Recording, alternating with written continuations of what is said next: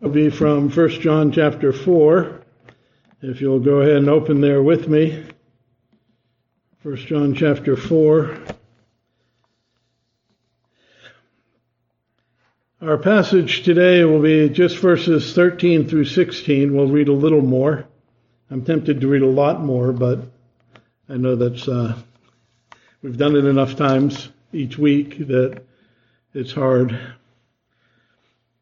Our passage starts off with, By this we know, yet again. It's an important teaching that John has for us. And by this we know that we abide with him and he in us because he's given us his spirit. Uh, it carries us back to chapter 3, verse 24. It says, Hereby we know that he abides with us by the Spirit he's given us. And the Spirit is what we'll be looking at again today in our message, in our text. We are reminded of the scope and design that this is all one big passage, one big thought from the end of chapter 3 through the end of chapter 4 and even into chapter 5. Uh, the breaks we have are not always that distinct because he runs along building on his theme and on his teaching. But how do we know? What spirit has God given us? It raises another question which he begins the chapter 4 with, every spirit is not to be believed. They should be tested first. And what are the tests but is the spirit from God? Is it not from God? How do you distinguish that really by whether the spirit confesses Christ or not?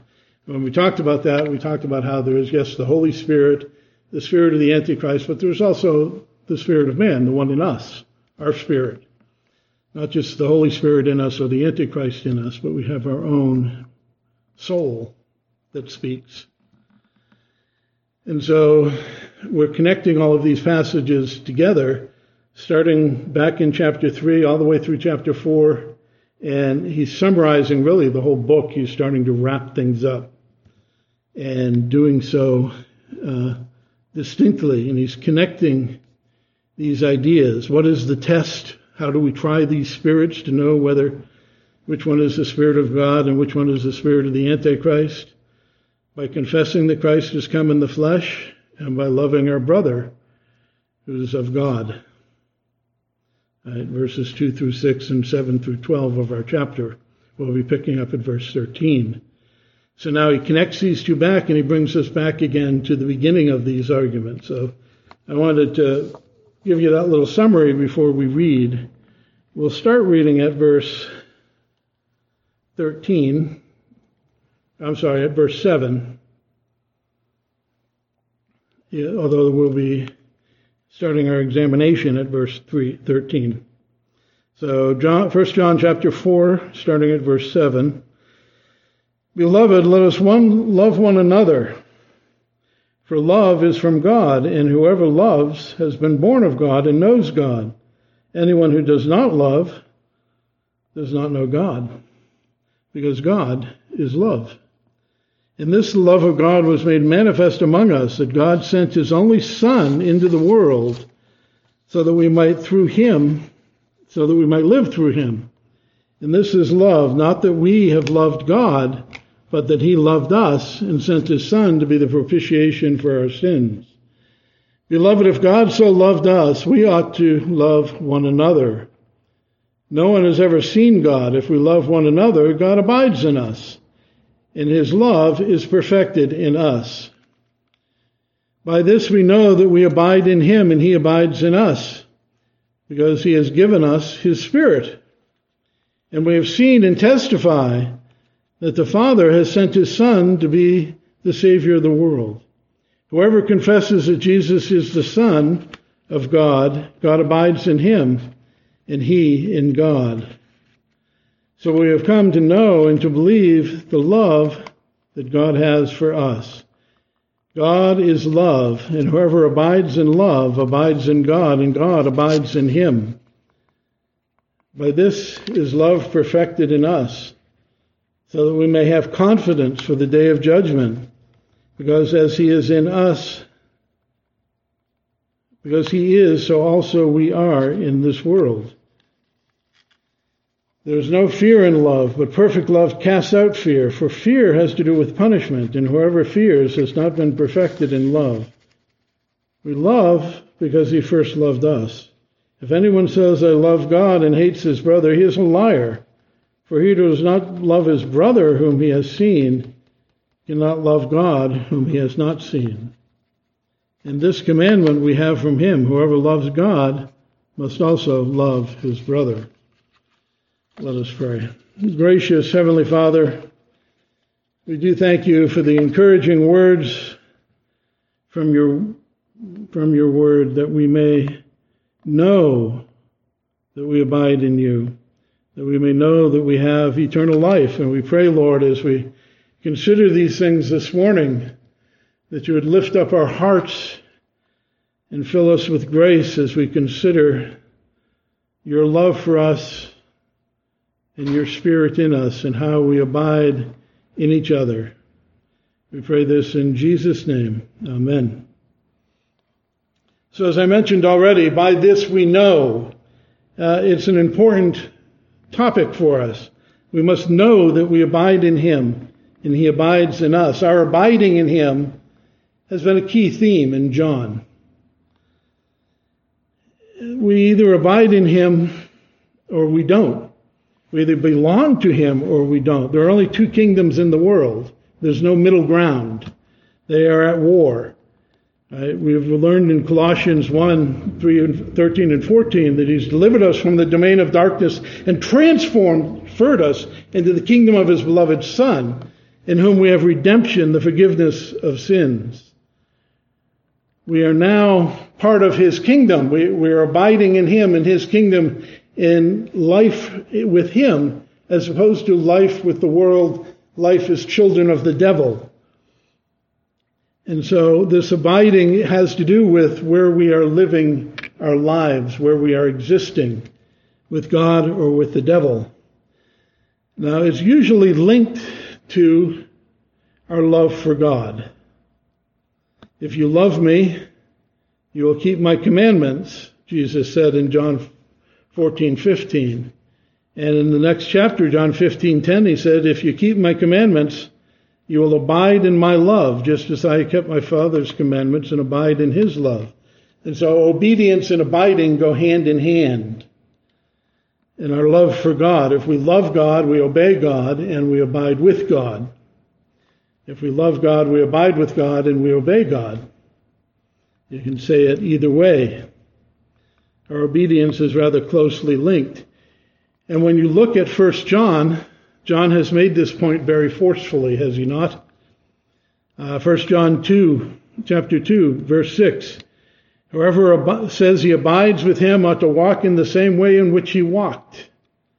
Chapter 2:17 The world is passing away along with its desires but whoever does the will of God abides forever chapter 2, verse 24 and 25. Let what you heard from the beginning abide in you. If what you heard from the beginning abides in you, you too will abide in the Son and abide in the Father. And this is the promise that He made to us, eternal life. And so what we have heard, the teachings of God's Word, if they, if we hear them, if, meaning we put them into practice, then they abide in us, and if they abide in us, we abide with God. So the obedience is very much tied to our abiding in God. 1 John chapter 3 verse 6, no one who abides in him keeps on sinning. The one who keeps on sinning has neither seen him nor known him. And so again, our obedience is linked to our place with God. Whoever keeps his commandment, 1 John 3:24, abides in God and God in him. By this that we know we know that he abides in us by the Spirit whom he has given to us. And so our obedience is evidence of our abiding in God. But we know that we abide in him again by the Spirit, which ties into the passage we're looking at this morning. the Holy Spirit, but that's been mentioned before, although a bit circumspectly. 1 John 2:27 the anointing that you received from him abides in you. Then you have no need that anyone should teach you but his anointing teaches you about everything and is true and is no lie just as it has taught you abide in him. That anointing probably referring to the spirit of God that has been given to the believer and in chapter 3 verse 9 no one born of God makes a practice of sinning for God's seed abides in him, and he cannot keep on sinning. Of course, there's also the link of obedience to a specific commandment, obedience, and that's the commandment of brotherly love. Chapter 2, verse 10 Whoever loves his brother abides in the light. And God is light, and God, walking with God is walking in the light. And so, loving your brother, abiding in the light, really means abiding in God. Uh, back in chapter 1, if we walk in the light, right, he is light, we have fellowship with one another. And so there's a link. The specific commandment to love our brother is included in this. And I go through all of this because this is really the core of what we want to talk about in the Christian faith. Right? The, the Christian faith is really about reconciliation with God. The Christian faith is about you know, avoiding the penalty for our sin, which is uh, the wages of sin is death. Death meaning here not just physical death, but the second death, and cast into the lake of fire, eternal torment, suffering in hell for all eternity. And avoiding that can only be done through the gift of God, through reconciliation with God, through the blood of His Son, through as we read earlier in chapter 4, through Jesus being a propitiation for our sins. And people really wrestle with that. Does God really love me? Am I really with God? Uh, we talked about this a little bit last week when we talked about the love of God. People are confused by the worldly view of love, which says love is a reciprocal feeling. You know, I see the cute little kitten playing and I think, oh, I love the kitten. And somebody does this for me and oh, I love what they did for me, so I love them. And they think God must love me the same way. I do these things for God and God loves me. I stumble in sin, God doesn't love me anymore. And they wrestle with the whole concept of assurance of faith and assurance of salvation.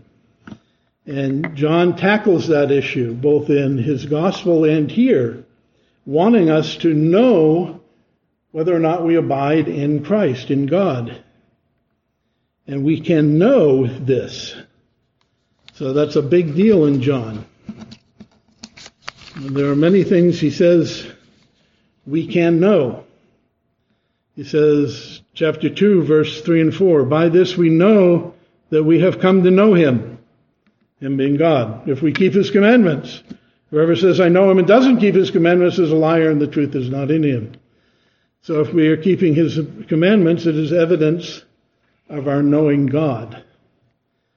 Note that it is not the cause of our knowing God. We obey the commandments and then we come to know God. That's not what it says. If we keep his commandments, then we know that we have come to know him already.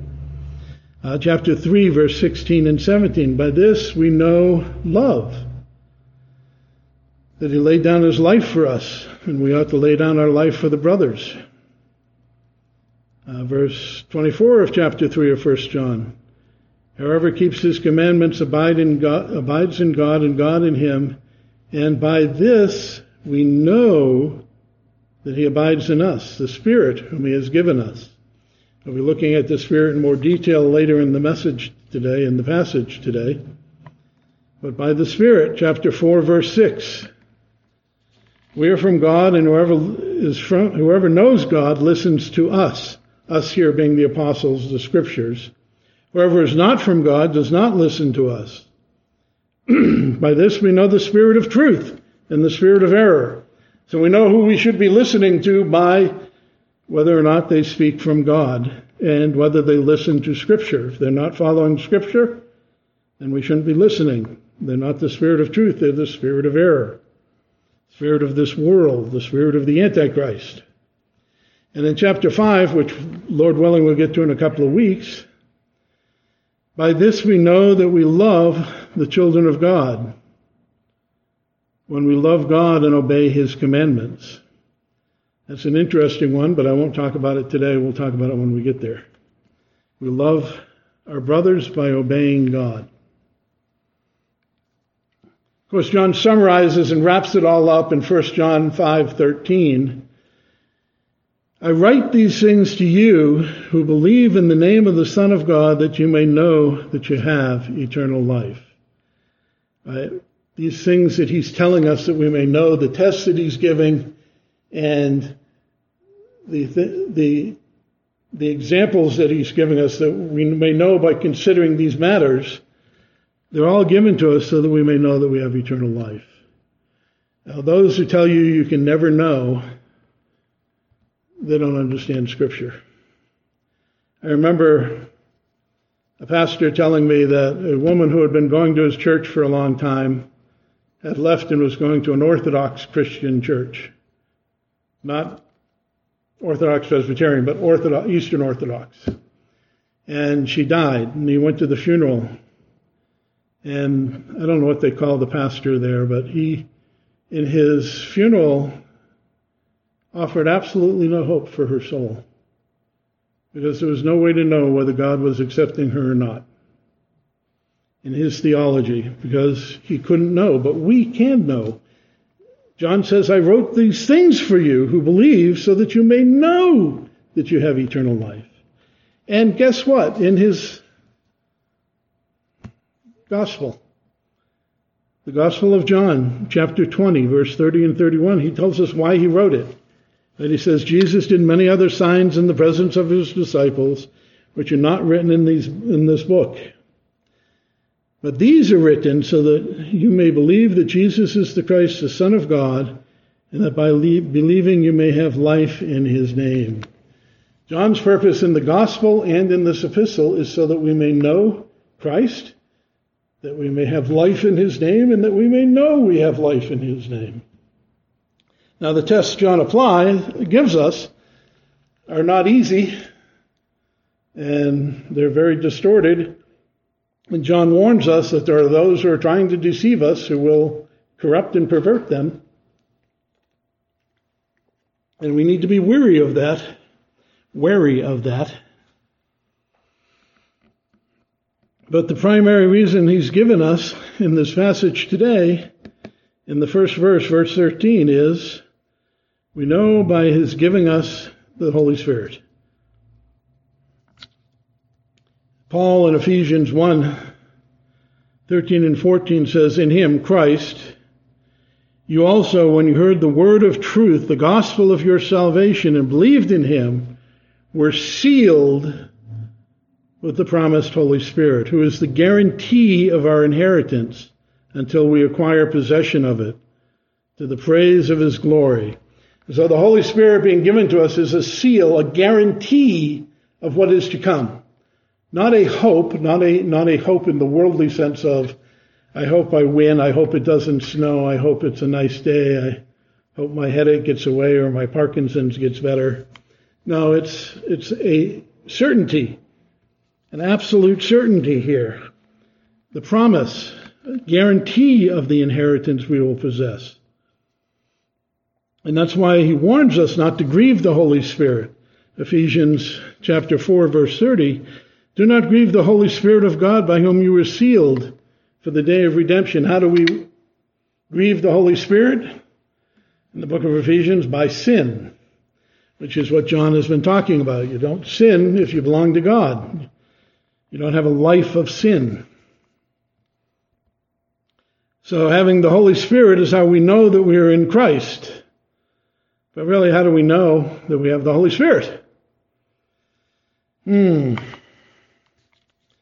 Tough question, but that's the next verse. Verses 14 and 15. Our confession, or perhaps I should say our profession, is how we know. What we have seen and what we testify concerning Jesus. That's how he starts off verse 14. Now, some people take this to be, we have seen and testify. That's the apostle speaking again, as he did back in the beginning, the very first verse of the book.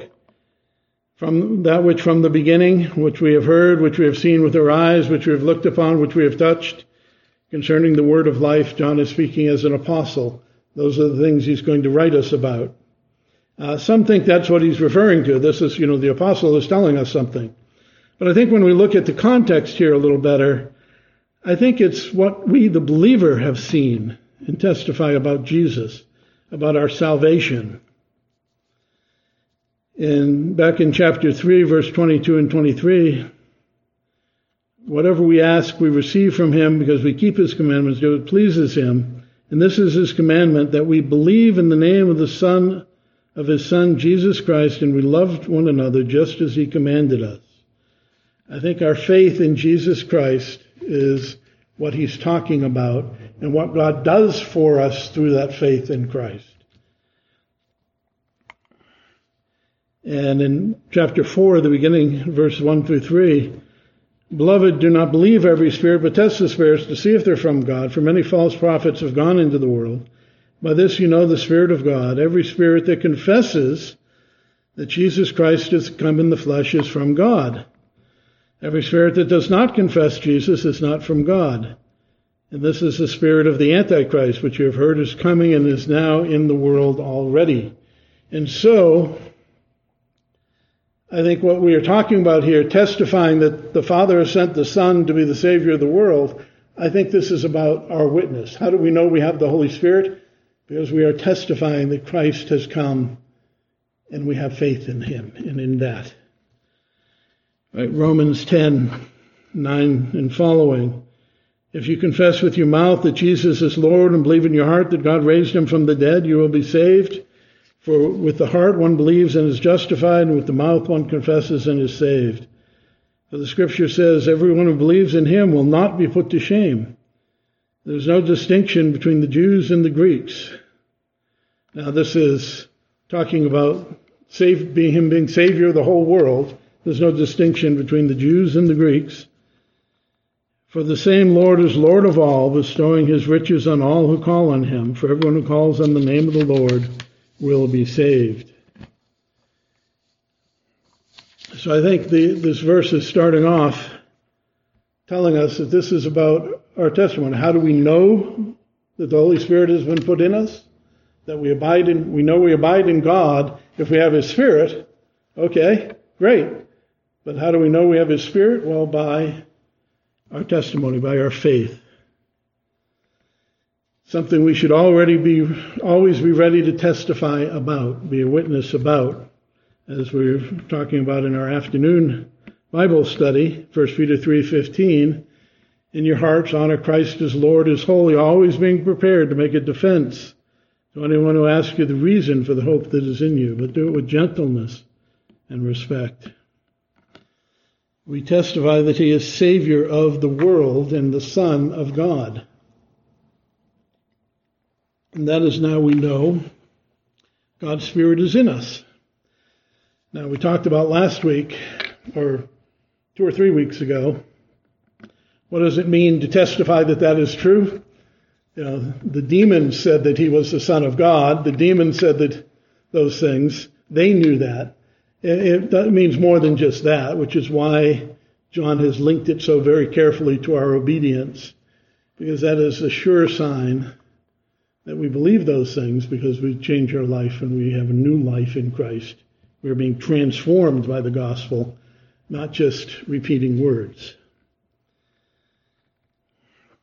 We testify that he is Savior of the world. I hinted at this already, the Jew and the Greek. Sometimes people misrepresent the word world here and in other places uh, to mean every individual. But I think those are the ones he was writing about back in chapter 2, verse 26, those trying to deceive you. Uh, heretical teachers and false prophets make him the savior of every individual equally, but that's not what Jesus teaches. In Matthew 25, verse 41, Jesus says to those on his left, Depart from me, you cursed, into eternal fire prepared for the devil and his angels. And he explains what that means down in verse 46 of chapter 25 of Matthew. They go away to eternal punishment. If Jesus himself is going to send people to eternal punishment, to the fire prepared for the devil and his angels, then obviously he has not saved them. He has not done anything for them. You know, that would be a misrepresentation. I think Jesus here is making that clear distinction again between his people, his sheep, and those who are not his sheep. Remember in John chapter 10, verse 24 and following, the Jews were gathering around him and saying, How long are you going to keep us in suspense? If you're the Christ, tell us plainly. And Jesus answers them, I told you, and you do not believe. The works I do in my Father's name bear witness about me. But you do not believe because you are not among my sheep. My sheep hear my voice, and I know them, and they follow me, and I give them eternal life. They will never perish, and no one will snatch them out of my hand. Jesus, throughout his whole ministry, made a big distinction. There are those who belong to me. They are my sheep. They will hear me, they will obey me, they will follow me, and I will save them, and I will give them eternal life. And you who are not my sheep do not believe. Separate and distinct, unmixed. The Jews were confused and they thought they were God's sheep and everybody else was not. Uh, that was never God's intention. You remember in Exodus 19, we've read this before, there's a promise in verse 5 and 6 of Exodus 19. If you obey my voice and keep my covenant, you shall be my treasured possession among all the people, for the earth is mine. And you shall be to me a kingdom of priests and a holy nation. These are the words that you shall speak to the people of Israel. They were to be a kingdom of priests, meaning they were to be priests for the rest of the world, for all the people. But they were unworthy because they refused to obey. The next thing they did was make a golden calf, called it Yahweh, and tried to go back to Egypt, to the land of slavery that God had saved them from.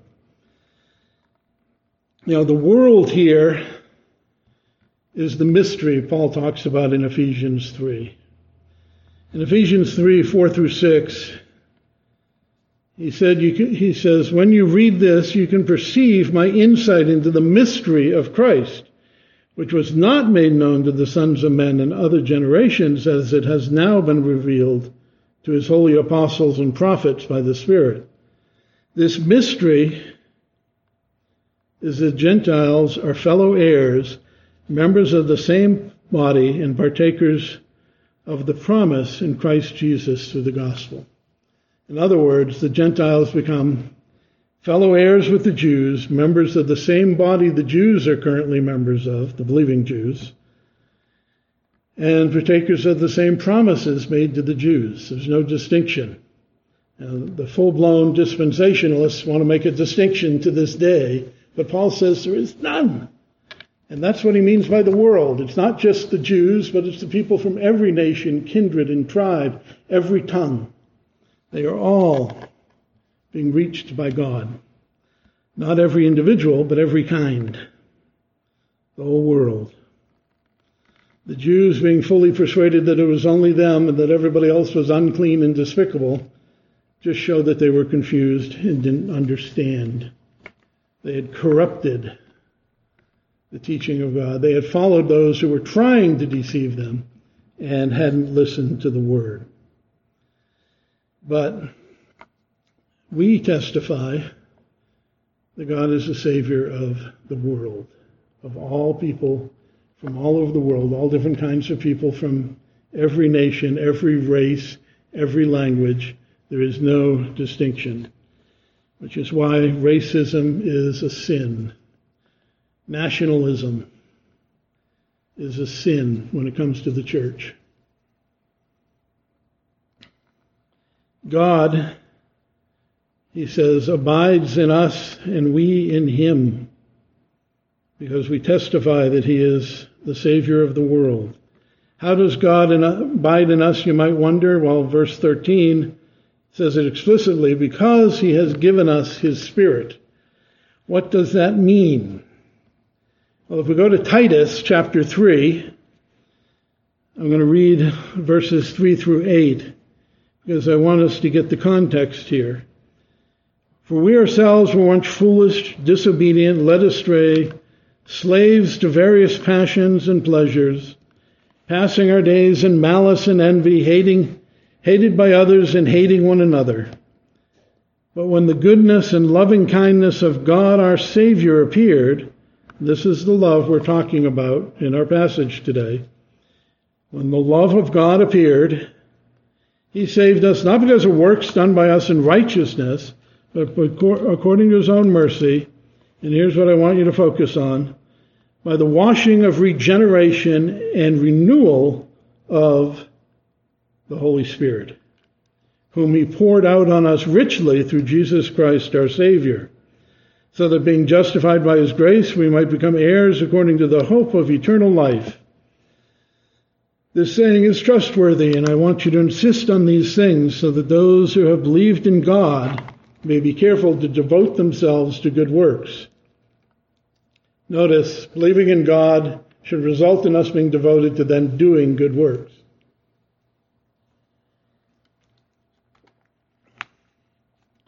These things are excellent and profitable for people, he says. So, how does God abide in us? By regeneration through the Holy Spirit who's poured out on us in Christ. This goes back to the Ephesians 36 passage that I always read concerning being born again. And he put, takes out a heart of stone, gives us a, a new heart, a heart of flesh, puts a new spirit in us. And having put his spirit in us, he causes us to walk according to his statutes and be careful to obey his rules. Ephesians 36, 25 through 27. He has put His Spirit in us through regenerating us, through washing us, through cleansing us of all of our sin and renewing us in the Spirit of God. And His Spirit then is in us. We, of course, not only have the Spirit abiding in us, but we then abide in God. And that's Paul, or John, yeah, Jesus' point in John 15 where Jesus says, I am the true vine. He's giving us an example so that we can understand it. it. says, Abide in me and I in you. A branch cannot bear fruit by itself unless it abides in the vine. Neither can you unless you abide in me. I am the vine, you are the branches. Whoever abides in me and I in him, he it is that bears much fruit. For apart from me, you can do nothing. If we are not abiding in God, we are still dead in our trespasses and sins. If we are not abiding in Him, we really are not part of His kingdom. We are not one of His children. We are not in Him. And He makes this very clear when He says, Anyone who does not abide in me is thrown away like the branch and withers. And the branches are gathered and thrown into the fire and burned. We must be abiding in God, and to abide in God, we must have His Spirit, Holy Spirit, abiding in us. And to have His Spirit abiding in us, He must have regenerated us, taken out our heart of stone, given us a heart of flesh, and put His Spirit in us so that we may be regenerated, be washed, be cleansed of our sins. John has stressed extensively before coming to this point that God, that abiding in God requires us to be living a new life in God, a new life in Christ. Uh, one of the key passages for this is 1 John 2, 4 through 6. Whoever says, I know him, but does not keep his commandments is a liar, and the truth is not in him. Whoever keeps his word, in him truly the love of God is perfected. This we know that we are in him. Whoever says he abides in him ought to walk in the way in which he walked. And so if we abide in God, if we have his Holy Spirit regenerating us, we will walk in the way in which Jesus walked. Self-evident. Take out the heart of stone, give us a heart of flesh, give us his spirit, cause us to walk according to his statutes. That is our regeneration. We are made new again in Christ. The result of that is a new life in Christ. And then looking at that new life, we confess that Jesus is Lord. We confess that He has come in the flesh. We worship Him. That shows us that the Spirit has been put in us, which shows us that we have been regenerated, which shows us that we are abiding in God. And our obedience shows us that we really are abiding in Him and Him in us. And thus we may know.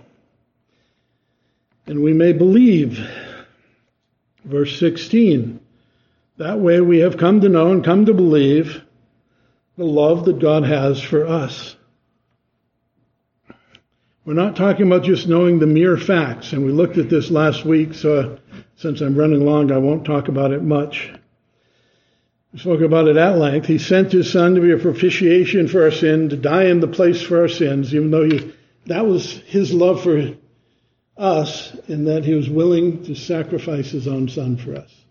And of course, we saw the love of his son, that he was willing to set aside his place in heaven, his throne, come to earth, live a very difficult life, rejected, scorned, abused, and eventually murdered. And not only that, but taking upon himself our sins, enduring the full wrath of God due for our sins upon himself, being our propitiation, as we saw last week. That was how they showed love. And if we have that to our advantage, if our sins have been blotted out, they've been nailed to the cross with Christ, his righteous life has been given to us. We see that. That is how we see God's love. That is how we know God's love. We considered it last week. It is not because we got all our ticket, all our, all the holes punched on our ticket and we're good to go and we can ride the train to heaven. You know, God did not love us because we made him happy. He loved us while we were yet sinners, while we were dead in our trespasses and sins, sending his son to die for our sins. That was how he loved us. And God is love, he says here. Abiding in love is abiding in God. Now we saw last week that God is love, the love of holiness, justice, goodness, and truth, not the love of sin, corruption, and evil, etc. We made a big distinction last week between the children of God and the children of devil, the love of sin and the love of righteousness. I remember 1 John 3, 9 and 10. No one born of God makes a practice of sinning, for God's seed abides in him, and he cannot keep on sinning, for he has been born of God. By this is it evident who are the children of God and who are the children of the devil. Whoever does not practice righteousness is not of God, nor is the one who does not love his brother. God is love of good thing of good. And if we love what is good and what is right and what is holy and love what is lovable in his word and love the brothers because we are made in the image of God, renewed in the image of God, then we can understand this passage. God is love. If we abide in love, we abide in God. And thus we can know how we abide in God by our love. If we love one another, God abides in us. 1 John 4:12. Notice it doesn't say if we love one another, God will abide in us. It says if we love one another, God abides in us. In other words, he already does, and by that we can know that he is abiding in us. We'll look at this in a couple of weeks, but 1 John 5 3 says, For this is the love of God, that we keep his commandments, and his commandments are not burdensome. If we abide in love, it means we abide in obedience to God, and not just in grudging obedience. We all did that with our parents, right? I don't want to get beat, so I'm going to obey. Uh, no, his commandments are not burdensome. The commandment is good. It is a guide for my life. It is life and health and joy and happiness. And I want to obey. Even if I wanted to disobey before, now that I read it, I want to do it because that will be good for me. That is the idea. And if we love God, that means we love His commandments and we love His people. And that is an evidence to us that we have the Spirit of God in us and that we are abiding in God and abiding in God means being saved, having eternal life. And so that's what he's been driving at here. That's what he's been driving at through this whole book. How do we know that we are saved? By our love for God and for the brethren. True love, biblical love. Let us pray. Gracious Heavenly Father, we do thank you that you chose to love us even though we were unlovable, that you sent your Son to be the propitiation for our sins, that he took the debt that we owed, the price for our sin that we could never pay. The price of, for us, would have been eternal suffering in hell. And he willingly paid it, appeasing your wrath, paying the just penalty for our sin. And more than that, he lived the life that we did not, earning for himself eternal life which he shares with us. And in that, Lord, we see your love, your amazing love, your wondrous love, that though we were enemies and sinners, you sent him to die for us that we might have eternal life. And Lord, seeing that, understanding that, knowing that, believing that, living that, and loving you and loving our brothers, we can see that we have indeed been transformed by the Holy Spirit. We have been regenerated by the Spirit, and that shows us, Lord, the great truth and the great joy and the great hope that we abide in you and He abides in us, and that we will be with you for eternity. And pray that you would encourage us always to be diligent in our obedience to you as we seek to rejoice in you and to give you the grounds to rejoice in us by living our life for you. We pray this in Jesus' name. Amen.